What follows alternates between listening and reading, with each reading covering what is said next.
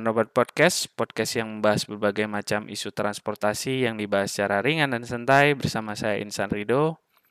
Episode 40 Roundabout Podcast, um, 40 episode berselang dengan berbagai tamu dan uh, pembahasan yang banyak yang menarik juga. Dan tentunya di episode 40 ini tidak boleh tidak kalah spesial, jadi harus spesial sehingga saya juga menghadirkan tamu yang cukup spesial juga bagi saya setidaknya yang punya banyak pengalaman dan juga ilmu terutama soal transportasi publik eh, khususnya di Jakarta karena beliau ini punya jam terbang yang eh, cukup panjang di di perhelatan transportasi Jakarta dan saya pikir cukup cukup relevan dan cukup eh, apa ya layak untuk dijadikan narasumber di pembahasan kali ini. Dan juga kita akan mengaitkan salah satu isu yang cukup populer baru-baru ini. Dan tanpa berpanjang lebar, uh, saya kenalkan langsung Bapak Gandri Ramadan. Halo Bapak Gandri Ramadan, apa kabar? Halo, Alhamdulillah baik Pak Rido. Gimana kabar di sana? Alhamdulillah baik juga. Mantap. Mantap. Uh, saya panggilnya Mas Gandri aja karena kita tidak terlalu jauh ya dari segi angkatan boleh, ya Mas. Oke, okay. uh, eh, Mas Gandri ini mungkin kalau saya bisa jelasin adalah salah satu orang yang cukup mengetahui mungkin perkembangan transportasi publik uh, dan juga transportasi secara umum sih. Tapi uh, salah satu yang sering saya lihat mungkin di ini masa uh, Twitter gitu ya, Twitter Mas Gandri adalah sering mengkritisi uh, Transjakarta sering kali memberikan masukan halte-halte yang mungkin kurang tercover dengan baik oleh Transjakarta atau misalnya segala macam itu. Kira-kira kenapa mas bisa kayak gitu mas? Uh, iya kalau itu sih itu sesederhana karena saya uh, lahir dan besar di Jakarta. Lalu kalau ke kantor juga dulu sebelum pandemi ya uh, hampir selalu menggunakan Transjakarta jalan dulu dari rumah terus naik uh, dari stasiun Transjakarta terdekat di Es Parman Podomoro. Hmm. Uh, jadi memang sehari-hari sebagai pengguna aktif juga sih Transjakarta walaupun koridornya juga koridor uh, itu-itu aja ya, 9 hmm. dan satu gitu. Okay. Belum sampai menyeluruh juga sih untuk sehari-hari. Cuman okay. untuk pekerjaan dulu ya juga memang uh, sempat uh, mengolah dan analisis data terkait dengan Transjakarta juga. Oke. Jadi memang simply karena pengalaman pribadi aja, bukan karena SJW sebagai SJW SJW transportasi atau segala macamnya itu. Iya, itu itu apa ya? Lebih ke warga kota aja. Oh, warga dan, kota yang yang peduli ya. Ini, ya. Iya, punya punya hak juga untuk uh, mengklaim kalau transportasi kan salah satu kebutuhan dasar uh, untuk bergerak bagi warganya ya. Kalau ada yang uh, keliru ya kita sampaikan uh, lewat uh, kanal yang ada. dan sering kali dijawab juga kan ya Mas kadang-kadang ya walaupun jawabannya mungkin template dan segala macam. iya, dibales kok sama dibales, uh, mereka. Oke, Mas uh, nyambung juga sama kan tadi Mas Gandri jelaskan uh, soal pekerjaan yang banyak menyangkut soal transportasi. Sebenarnya Mas Gandri ini pekerjaan sehari-harinya tuh ngapain aja Mas selama ini yang dikerjain? Iya, jadi sudah berapa lama ya? 7-8 tahun uh, sampai sekarang sih berkarir di bidang transportasi selaku uh, bisa dibilang perencana transportasi atau transportation planner. Uh, dulu sempat bekerja di swasta, lalu pindah ke uh, eh, NGO atau LSM dan sekarang balik lagi ke swasta. Oke. Okay. Oke, okay. dan selama itu tuh bekerjanya eh, banyak ini ya, banyak maksudnya bukan hanya di Jakarta juga ya Mas ya. Banyak kota-kota lain juga yang emang sempat mungkin di dianalisis atau uh, sempat ditempatkan di project di kota-kota lain juga ya Mas. Iya, alhamdulillah sih beberapa tahun yang lalu juga sempat terlibat project ya dengan uh, Multilateral Development Bank Mm-hmm. Uh, itu nggak hanya di Jakarta tapi beberapa kota di Asia Tenggara kayak mm-hmm. uh, Dili di Timur Leste. Oh, itu hitungannya luar Jakarta ya. Luar ya Indonesia betul betul. Mantan Terus, Indonesia ya. mantan. Pernah juga di Phuket, Krabi itu di Thailand, okay. di Ho Chi Minh City di Vietnam juga.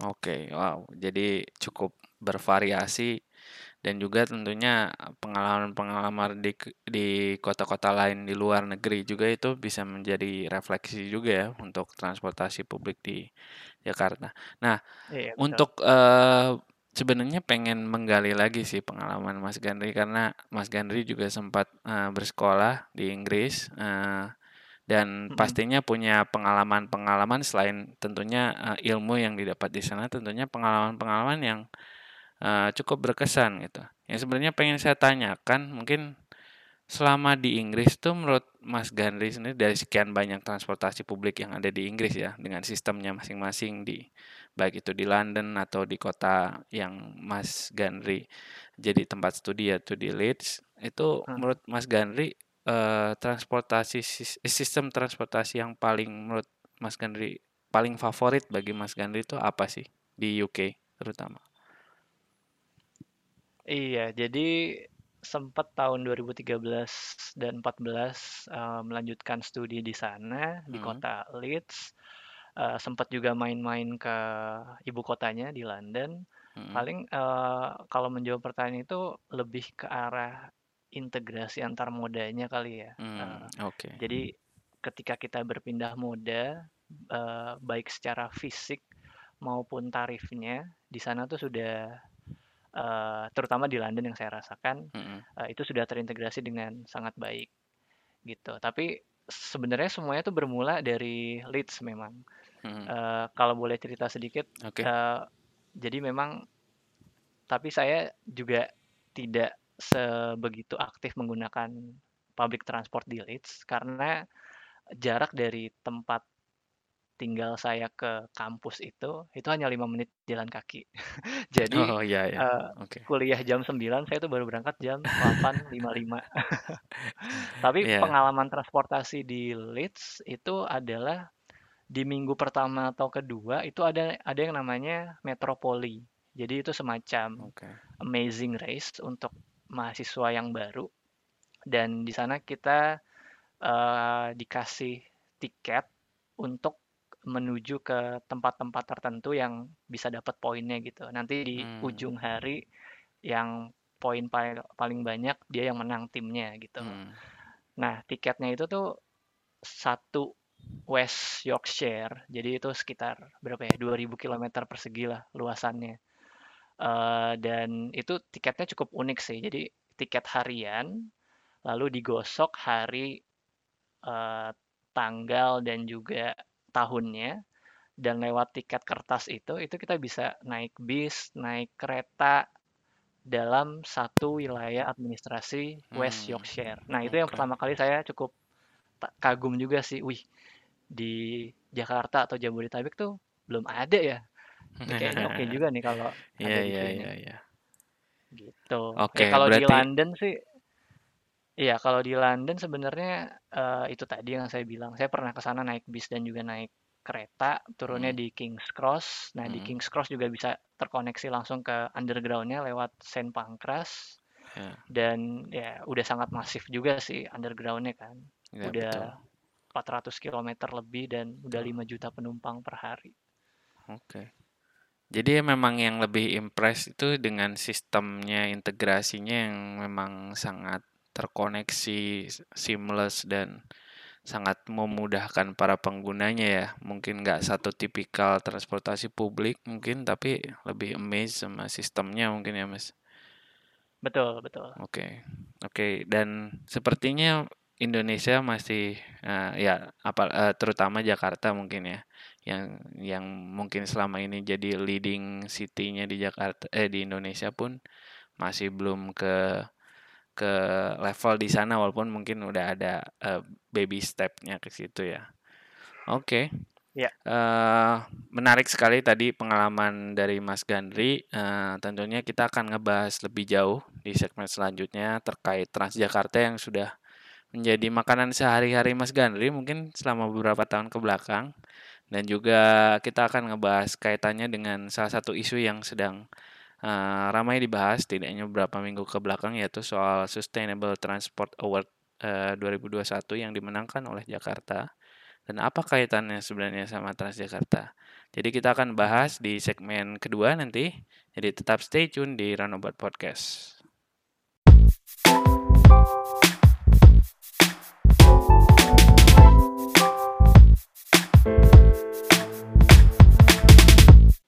Welcome back to Runabout Podcast. Masih bersama Bapak Gandri Ramadan.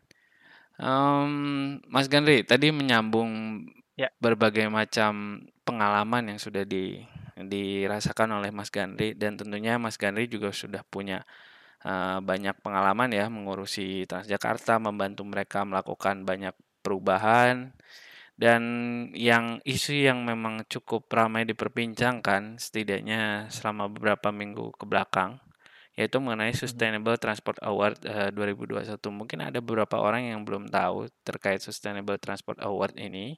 Mungkin nanti Mas Gandri bisa tambahin juga cuma mungkin saya bisa ngasih gambaran bahwa Sustainable Transport Award ini adalah penghargaan tahunan yang bisa diberikan kepada suatu suatu kota ya yang memang hmm. memberikan banyak perubahan mungkin dalam jangka waktu mungkin satu tahun ke belakang apa saja yang sudah berubah dan juga yang terutama yang berkaitan dengan sustainable transport atau transportasi berkelanjutan gitu.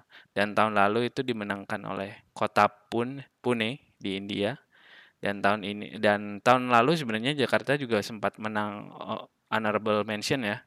Dan ya. juga uh, tahun ini ternyata Jakarta yang come out sebagai uh, pemenangnya dari Sustainable Transport Award. Nah, kalau hmm. Mas Gandri sendiri sepenglihatan Mas Gandri dari uh, Sustainable Transport Award atau STA ini sebenarnya uh, apa sih yang pengen dilihat mungkin dari STA ini atau apa sih yang dikejar gitu dari STA ini yang bisa Mas Gandri lihat dari kacamata Mas Gandri?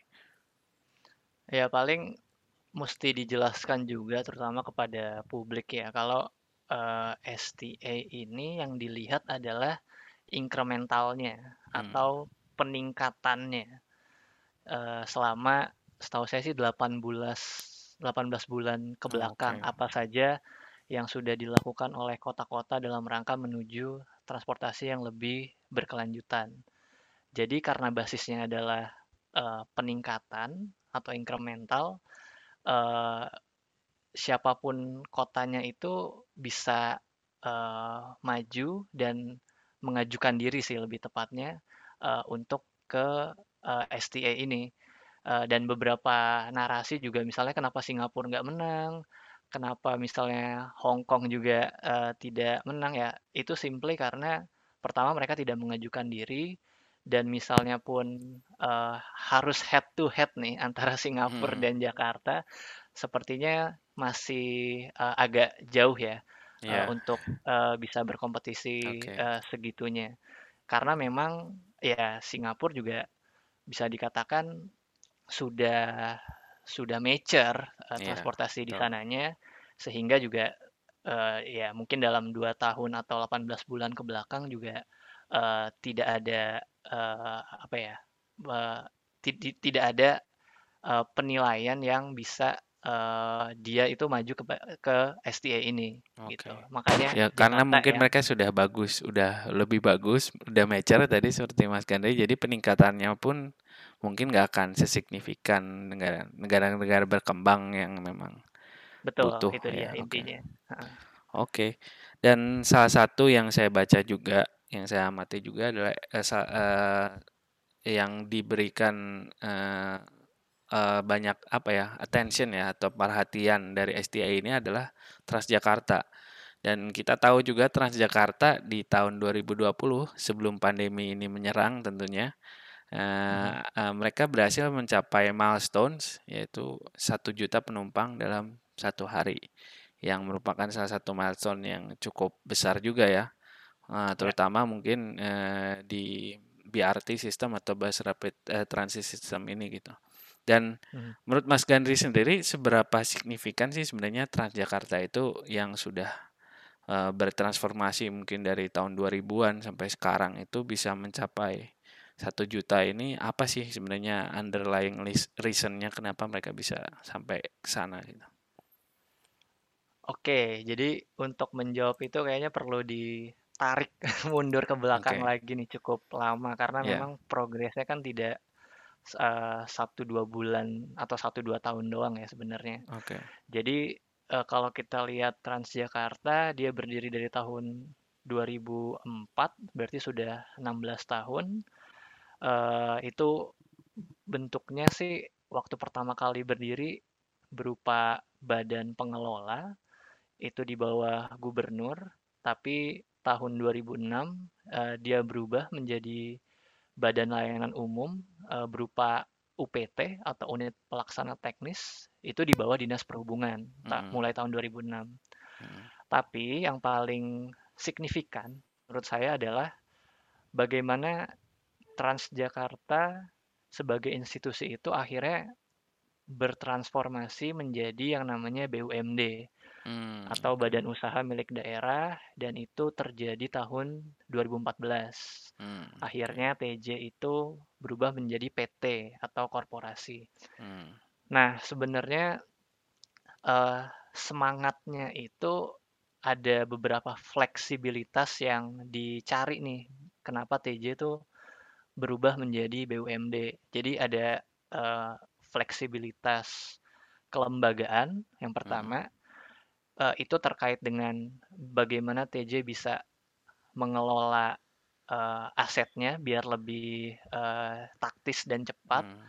Lalu itu juga terkait dengan sumber daya manusia atau jajaran direksinya.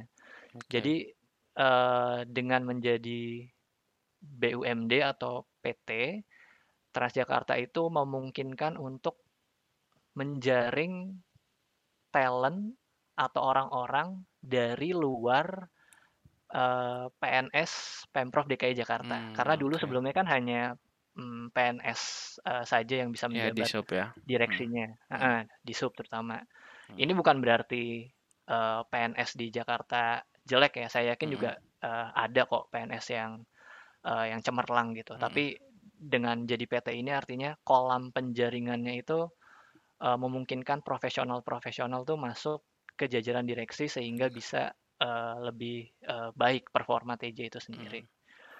Lalu fleksibilitas uh, operasional ya sehari-hari uh, gimana bisa dispatch bisnya biar lebih uh, taktis juga dan yang terakhir juga adalah fleksibilitas keuangan. Oh, nah, ini iya. penting juga bagaimana hmm. si PT ini tuh bisa mengelola keuangannya dengan lebih uh, efisien. Lalu karena PT itu juga orientasinya uh, berupa efisiensi. Jadi tidak hanya penyerapan anggaran gitu. Jadi bagaimana uang yang mereka oh, kelola yeah, itu bisa uh, efisien uh, dikelola. Oke. Okay. Uh, itu uh, sejarah singkatnya. Iya, yeah, oke. Okay. Lalu kalau terkait dengan STA sih sepengetahuan saya memang yang ditulis dan yang dibawa oleh uh, dalam uh, form penilaiannya ya itu memang uh, terutama peningkatan jumlah uh, penumpang angkutan umum dalam hal ini adalah Transjakarta. Hmm. Waktu itu sebenarnya tahun 2019 sih uh, tengah April eh sorry akhir tahun 2019 hmm. belum satu juta tuh cuman hmm. memang sudah ada peningkatan yang. Uh, cukup baik lah dari hmm. Transjakartanya gitu nah kenapa bisa meningkat uh, itu mesti ditarik belakang lagi nih oke okay. jadi apa mas oke okay, oke okay. lanjut jadi uh, penjelasannya adalah sebenarnya yang namanya jumlah penumpang itu kalau kita lihat datanya itu linear atau sejalan dengan uh, jumlah kilometer tempuh bisnya dan itu juga sejalan dengan jumlah rute hmm. yang Transjakarta operasikan. Hmm, okay. Yang artinya coverage atau wilayah tangkapan uh, dari Transjakarta itu sendiri itu uh, semakin meluas ke hmm. seluruh wilayah uh, Jakarta bahkan hingga ke daerah penyangga gitu. Hmm.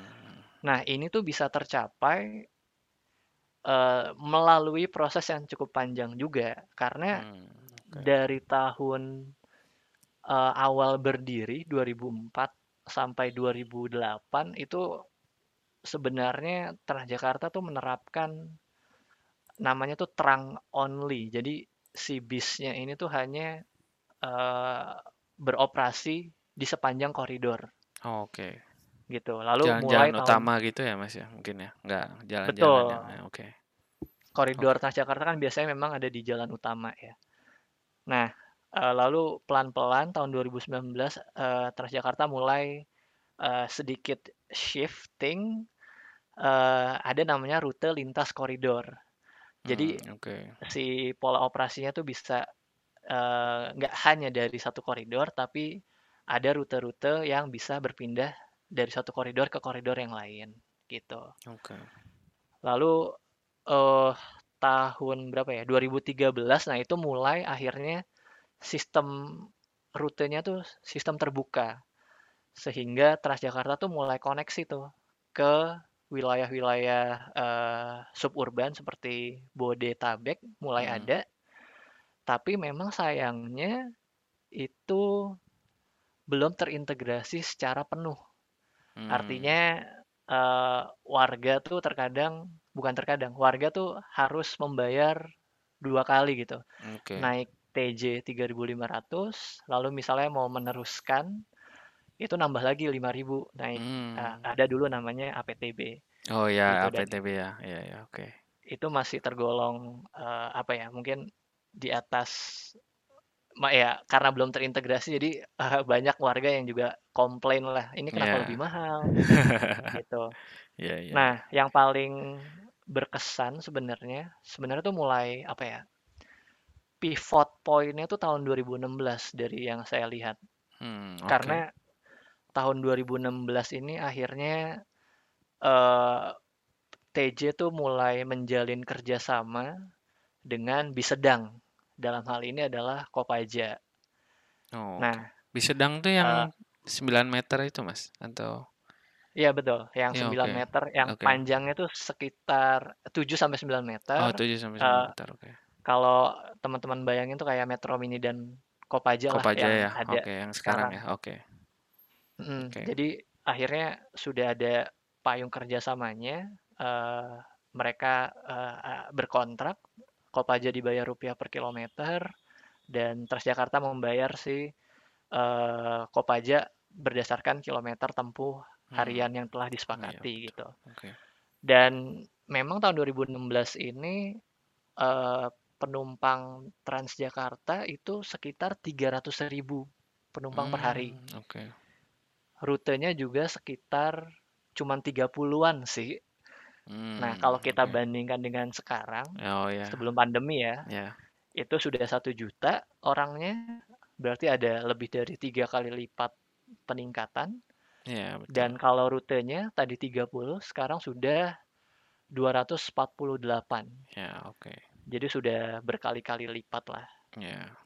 Jadi wajar ya seandainya mungkin dalam jangka waktu 4 tahun ini ternyata dengan berkembangnya banyak rute-rute dan tentunya ada berapa effort yang dipakai seperti integrasi dan sistem-sistem lain seperti Jaklingko itu juga turut membantu sehingga mendapatkan angka sejuta pun sebenarnya cukup cukup masuk ya. akal gitu kan ya Mas ya. Ya, ya okay. langkah langkah yang signifikan yang telah dilakukan Pemprov DKI juga sebenarnya tahun 2018 dan itu ya benar tadi seperti yang uh, Mas Rido bilang terkait dengan Jaklingko dulu kan hmm. kan namanya OKO Trip ya hmm. uh, tahun 2018 bulan Januari nah itu dimulai tuh tiga rute waktu itu masih KWK doang hmm. yang akhirnya terintegrasi ke dalam uh, sistem Transjakarta. Nah, hmm. angkot ini memang punya apa ya peran peran yang unik lah dalam transportasi di Jakarta karena uh, tidak semua jalan-jalan di Jakarta itu lebarnya seperti Sudirman Tamrin. Iya, banyak iya, yang kecil-kecil kan, iya, ke iya, perumahan. Iya. Nah, dengan uh, armada yang lebih kecil dia bisa uh, lebih gampang manuvernya. Hmm. Dan ternyata kalau kita lihat proporsinya hingga sekarang angkot itu tuh sekitar seperempat dari uh, total jumlah penumpang Transjakarta oh, gitu. Oke. Okay. Jadi okay, sekitar okay. 250 ribu penumpang perharinya Transjakarta itu dari angkot. Ya, angkot yang ya. sekarang okay. sudah ada 69 rute gitu. Hmm, oke okay, oke. Okay. Jadi memang cukup terbantu juga ya Transjakarta dengan expanding networknya itu menggunakan angkot atau mungkin sekarang mikrotrans itu ya. Jadi mm-hmm. mereka juga cukup membantu tidak hanya dari sistem angkotnya, network angkotnya itu sendiri, tapi tentunya bisa menjadi penyuplai atau feeder buat uh, Transjakarta secara umum juga ya di koridor-koridor utama atau yang lainnya gitu ya. Iya, memang uh, secara hierarkinya angkot itu di ditujukan sebagai feeder atau pengumpan kepada bis Transjakarta. Jadi dia okay. tidak uh, lewat jalan utama, tapi bersinggungan dengan uh, halte atau stasiun Transjakarta. Okay. Dan sebenarnya sih harapannya dia bisa terintegrasi secara pembayaran dan tarif ya. Karena dulu kan idenya adalah 5000 dalam tiga jam. Mm-hmm. Tapi karena uh, masih ada kendala seputar IT, yeah. uh, untuk sampai saat ini uh, angkot itu masih digratiskan. Hmm, Jadi ya okay. gratis yeah, yeah. naik angkot pindah ke TJ ya bayar TJ tiga ribu lima ratus. Yang sebenarnya idealnya okay. ke depannya adalah uh, nanti di dalam angkotnya itu sendiri tuh sudah ada uh, uh, apa alat uh, tiketingnya juga tap dan ya, itu juga tap ya. alat tap it-nya. Hmm. Sekarang sebenarnya sudah ada, uh, hmm. tapi pengalaman di lapangan sih belum secara menyeluruh gitu. Okay. Uh, itu terkoneksi ya. langsung.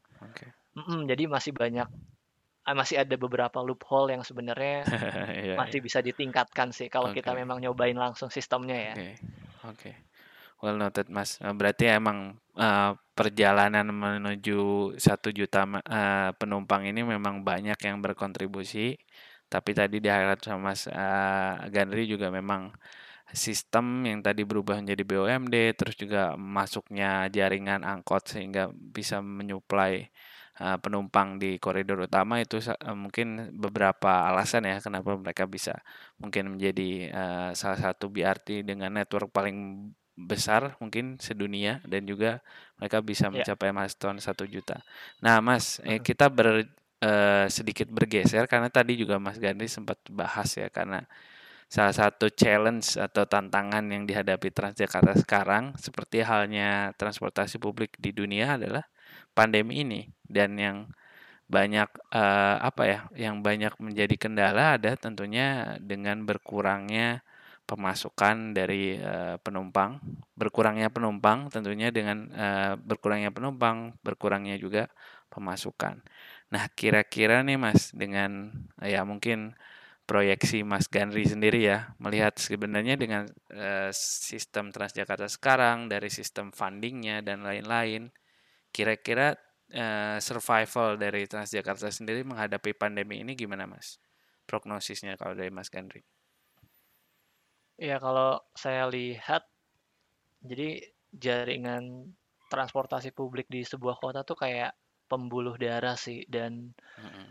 kalau kita lihat jaringannya Transjakarta itu sudah menyebar ke banyak bagian tubuh atau bagian kota gitu. Jadi ketika mm-hmm. memang uh, itu uh, ada pandemi, yeah. uh, memang jadi ada yang tersumbat nih di pembuluh darahnya hmm. gitu dan memang kita lihat karena karena pandemi ini penumpang juga turun uh, lebih dari 90%, tapi kalau ngelihat kurvanya sekarang sih uh, sepertinya sudah mulai rebound ya. Yeah, sudah okay. mulai bangkit kembali. Dan yang dilakukan Transjakarta memang penyesuaian rute, terus juga operasional untuk penumpang dan juga untuk protokol kesehatannya. Okay. Nah, terkait dengan survival sih uh, eh, TJ memang masih jadi tumpuan banyak warga, hmm. tentunya banyak uh, rekan-rekan kita yang tidak punya privilege untuk kerja dari rumah. Yeah. Iya. Uh, jadi masih harus menggunakan Transjakarta. Tapi memang karena pandemi ini uh, pemasukan daerah dalam hal ini Jakarta juga turun uh, ham hampir 50% dan itu punya implikasi hmm. langsung kepada oh. subsidi atau PSO nggak hanya Transjakarta sih, tapi yeah. MRT dan juga uh, LRT Jakarta uh, kena dampaknya gitu. Hmm. Dan uh, alhamdulillah sih belum ada dan semoga tetap tidak ada yang namanya tuh klaster pandemi angkutan yeah. umum gitu yeah, atau yeah, Transjakarta. Yeah. Karena memang uh, sudah dipastikan uh, mereka yang mau masuk Transjakarta atau MRT atau LRT kan mesti pakai masker, terus uh, diusa direkomendasikan untuk tidak mengobrol dan lain-lain. Hmm. Jadi uh, hampir dipastikan uh, naik transportasi umum itu relatif uh, aman ya aman, ya. ketimbang ya. misalnya harus ngobrol di restoran gitu loh. Iya, betul. Nah, dengan turunnya uh, APBD dan juga subsidi untuk TJ, uh, saya pikir operator angkutan umum ini juga perlu sedikit pivot terkait dengan uh, pemasukan apa lagi yang bisa mereka dapatkan di luar dari tiket atau di luar dari PSO dari subsidi gitu. Mm-hmm. Sebenarnya kalau kita ngelihat di Jakarta, kalau kita bandingkan dengan uh, di kota-kota di US misalnya ya di Amerika mm-hmm. Serikat, mereka tuh uh, sangat kena dampaknya karena proporsi tiket ke dalam uh, revenue dari oh, yeah. uh, angkutan umum itu cukup besar. besar Cuma ya? kalau di Jakarta tuh masih sangat besar didominasi uh, dari subsidi PSO uh, itu ya. PSO dari Jak uh, Pemprov DKI Jakarta. Oh, yeah. Tapi tetap saja saya pikir perlu ada salah satu uh, alokasi tersendiri terkait dengan bagaimana uh, pendapatan non tiket atau biasa disebut non fare box revenue itu hmm. bisa dioptimalkan kembali. Okay. Jadi misalnya Transjakarta punya aset tertentu di halte atau di stasiunnya atau di mana pun itu di bisnya hmm. mungkin itu bisa menjadi uh, pemasukan tambahan di luar tiket uh, yang diharapkan bisa uh, menjadi dana dukungan juga uh, untuk operasi Transjakarta ke depannya. Oke. Berarti harus ada semacam di diversifikasi pemasukan yang mungkin tidak bergantung saja dengan PSO atau dari Farebox tadi ya penumpang saja, tapi mungkin uh, dengan alternatif lain mungkin advertisement mungkin ya mungkin atau mungkin sepertinya ada kira-kira ada usaha yang mungkin selama ini pernah dilakukan Transjakarta nggak mas untuk bisa meningkatkan non Farebox ini mungkin sepenglihatan Mas Gandri? Uh, beberapa sih sudah pernah ada ya. Misalnya yang pertama itu dulu sih ada naming rights. Kalau di MRT kan itu sudah cukup umum ya. Oh, iya, iya. Blok M BCA, Lebak yeah. Bulus Grab. Betul, di Transjakarta sih dulu setahu saya pernah ada kayak Tosari ICBC. Iya, iya, betul, betul, betul. Itu dulu ada. Nah, cuman saya kurang paham apakah itu ada kerjasama dengan Transjakarta atau diklaim begitu saja. Hanya POI aja ya mungkin yang untuk point of iya. interest doang ya. Oke. Okay. Nah, jadi itu naming rights itu salah satu hal yang bisa dieksplor lebih lanjut oleh Transjakarta karena ya jaringannya kan sudah sangat besar, stasiun-stasiunnya juga berdekatan dengan uh, eh, POI-POI yang ada di Jakarta. Hmm. Lalu dari segi bis, saya pikir mereka juga sudah mulai eksplor uh, apa menempelkan iklan di badan bisnya, hmm. tapi mungkin itu pendapatannya masih jatuhnya ke operatornya ya, uh, oh, belum ke Transjakartanya. Jadi okay. untuk bis-bis uh, yang dikelola sendiri oleh Transjakarta mungkin itu bisa jadi salah satu opsi juga gitu. Betul betul. Sama sih uh, ini koneksi antar koridor. Hmm, Misalnya okay. uh, dari koridor 1 ke 9 itu kan ada jembatan yang sangat panjang itu Oh iya iya dan Semanggi, ya. Legendaris itu ya. Okay. Panjang banget hampir satu kilo. Oh luar uh, biasa ya emang. Itu kan area itu sebenarnya uh, mungkin bisa disurvei dulu ya traffic yang uh, lalu lintas itu berapa banyak hmm. dan di sepanjang koridor itu saya pikir juga uh, punya potensi gitu. Dan nggak cuma di situ aja sih, ada koridor-koridor uh, lain yang ada koneksinya dan itu bisa uh, dieksplor oleh Transjakarta. Oke. Okay. Menarik, berarti memang sebenarnya bisa saja ada strategi-strategi untuk mencari alternatif uh, funding ya untuk Transjakarta tidak hanya tadi ya seperti iya. yang sudah dijelaskan PSO atau pemasukan dari penumpang saja, tapi ya kayak tadi sudah dijelaskan iya. Mas Gandri naming rights mungkin sama fleetnya dikasih yeah. iklan sepertinya kan MRT KRL juga sudah melakukan itu cuma kan tentunya mungkin ada challenge hmm. khusus untuk Transjakarta bisa menerapkan itu secara lebih masif. Ta iya, ya. tapi tentunya saya berharap juga Pemprov DKI itu tetap mengalokasikan subsidi yang sesuai ya hmm, untuk okay. uh, operator transportasi umum karena yang tadi saya bilang hmm. ya ini tuh pembuluh darahnya. Jadi yeah, agar kegiatan betul. ekonomi itu bisa uh, berjalan ya sebaiknya uh, transportasi publik itu juga mendapatkan uh, suplemen dalam hal ini adalah PSO yang sesuai dengan uh, operasi mereka gitu. Oke. Okay. Oke, okay. Garit Mas. Ya, berarti saya sepakat sih karena memang ya subsidi karena ini buat public goods juga yang memang berkaitan dengan publik uh, juga yeah. memberikan banyak fasilitas untuk tentunya untuk kaum-kaum yang memang tidak punya privilege untuk bisa tetap di rumah atau punya kendaraan pribadi itu tentunya ini akan sangat membantu mereka seandainya PSO itu tetap bisa dijaga ya kuantitasnya. Oke Mas, Betul. menarik uh, tadi pembahasan terkait Transjakarta, bagaimana perkembangannya dari tahun ke tahun dan apa pivotal movementnya yang membuat mereka bisa menjadi salah satu alasan Jakarta memenangkan STA dan juga bagaimana mereka bisa survive ya, bisa bertahan di situasi pandemi ini.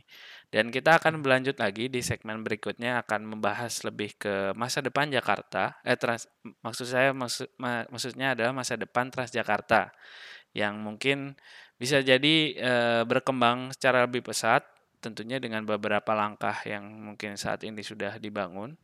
Tapi tentunya nanti kita akan diskusi dengan Mas Gandri apa sih sebenarnya yang bisa dilakukan Transjakarta eh, dengan bisa membangun sistem apa yang supaya mereka mungkin bisa sampai 2 juta atau mungkin bahkan lebih ya. Nah, hmm. kita akan bahas itu semua di segmen selanjutnya jadi tetap stay tune di Roundabout Podcast. Ya,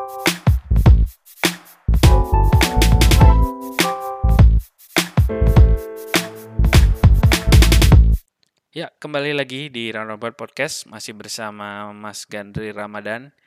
Ya, tadi setelah di segmen 2 kita ngebahas tentang bagaimana perkembangan Transjakarta uh, selama ini dan kita sekarang pengen ngebahas tentang masa depan Transjakarta yang mungkin uh, bisa berkembang lebih uh, pesat atau malah mungkin uh, meredup karena mungkin ada berbagai challenge ya salah satunya mungkin pandemi.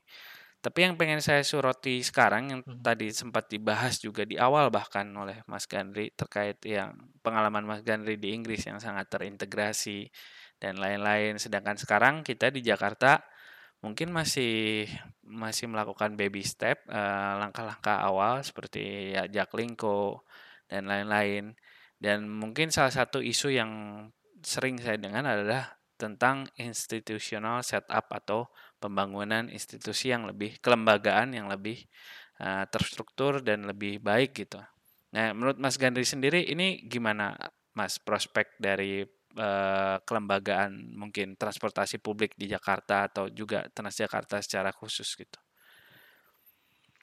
Uh, ya, jadi untuk kelembagaan uh, saya pikir nggak bisa hanya Transjakarta doang ya, tapi memang uh, butuh melibatkan operator transportasi publik yang lain hmm. dan juga pemerintah kota dan kabupaten di luar uh, Jakarta gitu. Hmm. Jadi memang butuh satu kelembagaan yang uh, terpadu, terutama sih untuk perencanaan makro atau hmm. strategis hmm. beserta dengan uh, set uh, target atau KPI yang sejalan antar hmm, okay. antar operator ini gitu. Hmm. Sekarang memang seperti masih bergerak masing-masing, hmm. memenuhi targetnya masing-masing, uh, belum ada semacam dirijen yang menyelaraskan ini semua. Hmm. gitu. Nah, memang tahun 2020 ini sudah ada beberapa aksi korporasi. Hmm. Uh, salah satunya uh, pembentukan MITJ, hmm. PT Moda Integrasi Transportasi Jabodetabek itu hmm. tapi terkait dengan pengelolaan stasiun ya. Okay. Antara KCI dan MRT. Itu hmm. anak perusahaan MRT. Okay. Lalu ada juga PT Jaklingko Indonesia. Nah, kalau hmm. ini memang PT tersendiri tapi dia fokusnya itu ke EFC, Electronic Fare Collection. Hmm, uh, okay. bertindak sebagai clearing house dan dia yang uh, integrasi tiket dan juga tarif itu PT Jaklingko Indonesia. Oke. Okay. Dan yang terakhir tuh yang saya tahu sih ada PT ITJ Integrasi Transit ja, Jabodetabek. Mm -hmm. Tapi itu anak perusahaan MRT juga. Itu okay. MRT share-nya dengan TJ. Tapi itu terkait dengan TOD sih. Okay, nah, kalau okay. dari tiga uh, tiga aksi korporasi ini sepertinya memang dari namanya sih Jaklingko Indonesia ya yang hmm. uh, bisa bukan bisa yang uh, punya role untuk uh, merangkul semuanya. Hmm. Tapi memang langkah utama langkah pertamanya adalah electronic fare collection ini gitu. Oke. Okay integrasi pembayaran dan tarif gitu. Hmm. Uh, tapi kalau kita ngelihat di uh, London misalnya di TFL, hmm. uh, dia tuh punya uh, holding company yang punya anak perusahaan, hmm. dan itu tuh masing-masing mengoperasikan bis, underground, overground. Hmm. Jadi ada satu payung gitu, di mana operator-operator ini tuh menginduk di satu tempat. Okay. Sehingga uh, bisa tercipta sinkronisasi KPI, target, operasional, jadwal, tarif, uh, dan lain sebagainya. Nah, Jakarta sih yang saya lihat bisa seperti itu dengan holding, hmm. atau sebenarnya opsi selanjutnya adalah dari yang sudah ada nih. Bagaimana mengintegrasikan perusahaan-perusahaan yang sudah ada ke satu perusahaan misalnya MRT gitu. Hmm. Jadi oh, MRT yang ngelit semuanya uh, menginduk ke sana. Uh, tentunya pemerintah kabupaten dan kota di sekitar Jakarta sekarang juga uh, sebaiknya punya kepemilikan uh, saham ya dari mm-hmm. lembaga yang mengurus transportasi Jabodetabek ini.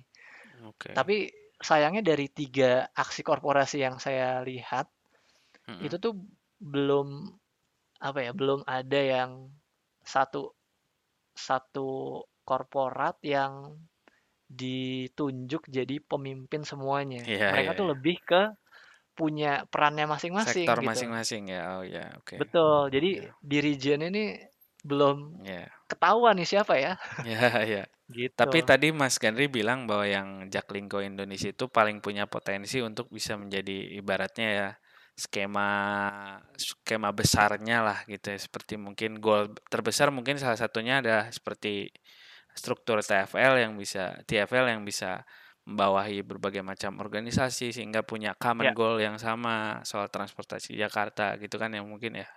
Betul, betul. Okay. Bahkan nggak nggak hanya nggak hanya transportasi publiknya, mm-hmm. uh, karena kan ya di transportasi ada push and pull policy, okay. jadi uh, segmen pushnya atau nanti misalnya ada ERP atau lembaga yang mengurus perparkiran di Jakarta, mm-hmm. itu juga sebaiknya uh, bagian dari satu dirijen ini. Oke, oh, oke. Okay. Okay. Jadi Dan tidak hanya transportasi yang, publik ya Mas ya berarti ya. Tapi iya. secara umum ya. Oke. Okay. Oke. Okay. Uh, eh, berarti uh, selama ini juga uh, kayaknya apalagi ke sektor-sektor lain di luar transportasi publik ya karena transportasi publik itu sendiri juga belum belum ada satu dirijennya apalagi mungkin tadi kebijakan-kebijakan pool seperti uh, parkir terus juga ERP dan berbagai macam seperti ganjil genap juga salah satunya kan ya. Nah, itu mm -hmm selama ini masih berjalan masing-masing ya gitu kayak ya udah gitu ini punya tujuannya ini dan kadang-kadang mungkin nggak sinkron gitu ya Iya betul dan okay. ya itu contoh nyatanya sih sebenarnya waktu pembangunan MRT ya. Jadi hmm. ini walaupun yeah. satu garis dengan Transjakarta Koridor 1 karena okay. tidak ada uh, dirijennya itu jadi kayak kompetisi padahal sebenarnya itu bisa saling komplement satu dengan yang lain. Oke. Okay. Oke, menarik. Berarti ya tadi lagi goalnya harus punya satu dirijen yang membawahi berbagai macam aspek transportasi, baik itu transportasi publik ataupun segala macam kebijakan terkait, itu harus satu dirijen sehingga uh, nanti bisa tercipta kondisi transportasi yang harmonis seperti halnya kompo komposer-komposer dan juga dirijen musik ya. Yang selama ini uh, mungkin itu ya goalnya ya supaya mungkin bisa meningkatkan lagi pengguna transportasi publik dan juga orang-orang semakin mudah mengakses transportasi publik. Dan selama ini juga walaupun ada tentunya potensi yang yang ke arah sana tapi tentunya kalau ada kelembagaan ini yang lebih terstruktur lebih baik lagi tentunya akan semakin meningkatkan lagi kan mas ya oke okay. ya. oke okay, uh, eh, sepertinya Uh, menarik sekali pembahasan kita hari ini terkait Transjakarta pada khususnya dan juga uh, transportasi di daerah Jakarta dan juga Jabode Jabodetabek tentunya dan uh, terima kasih untuk Mas Gandri yang sudah memberikan banyak uh, pengalaman dan juga ilmu dan informasi uh, di sesi podcast kali ini. Terima kasih atas kesempatannya juga untuk uh, Eh, berdiskusi dengan saya yang mungkin pengalamannya masih jauh lah sama Mas Gandri yang sudah melanglang buana, terutama sudah berkecimpung di Transjakarta uh, cukup lama. Terima kasih sekali lagi Mas Gandri. Terima kasih Mas Rido, terima kasih sudah mengundang. Senang ya. bisa berbagi. Ya, terima kasih Mas Gandri. Uh, baik, mungkin itu saja yang bisa uh, saya dan Mas Gandri sampaikan di episode 40 Roundabout Podcast ini. Semoga bisa memberikan manfaat dan juga memberikan banyak ilmu untuk kita semua. Saya dan Mas Gandri juga sama-sama belajar terus uh, dan semoga ke depannya kita bisa melihat banyak uh, perubahan ke arah yang lebih baik untuk transportasi publik dan juga transportasi pada umumnya di Indonesia. Uh, baik sekian untuk episode uh, 40 Round Report Podcast. Sampai jumpa di episode selanjutnya. So see you next time. Bye.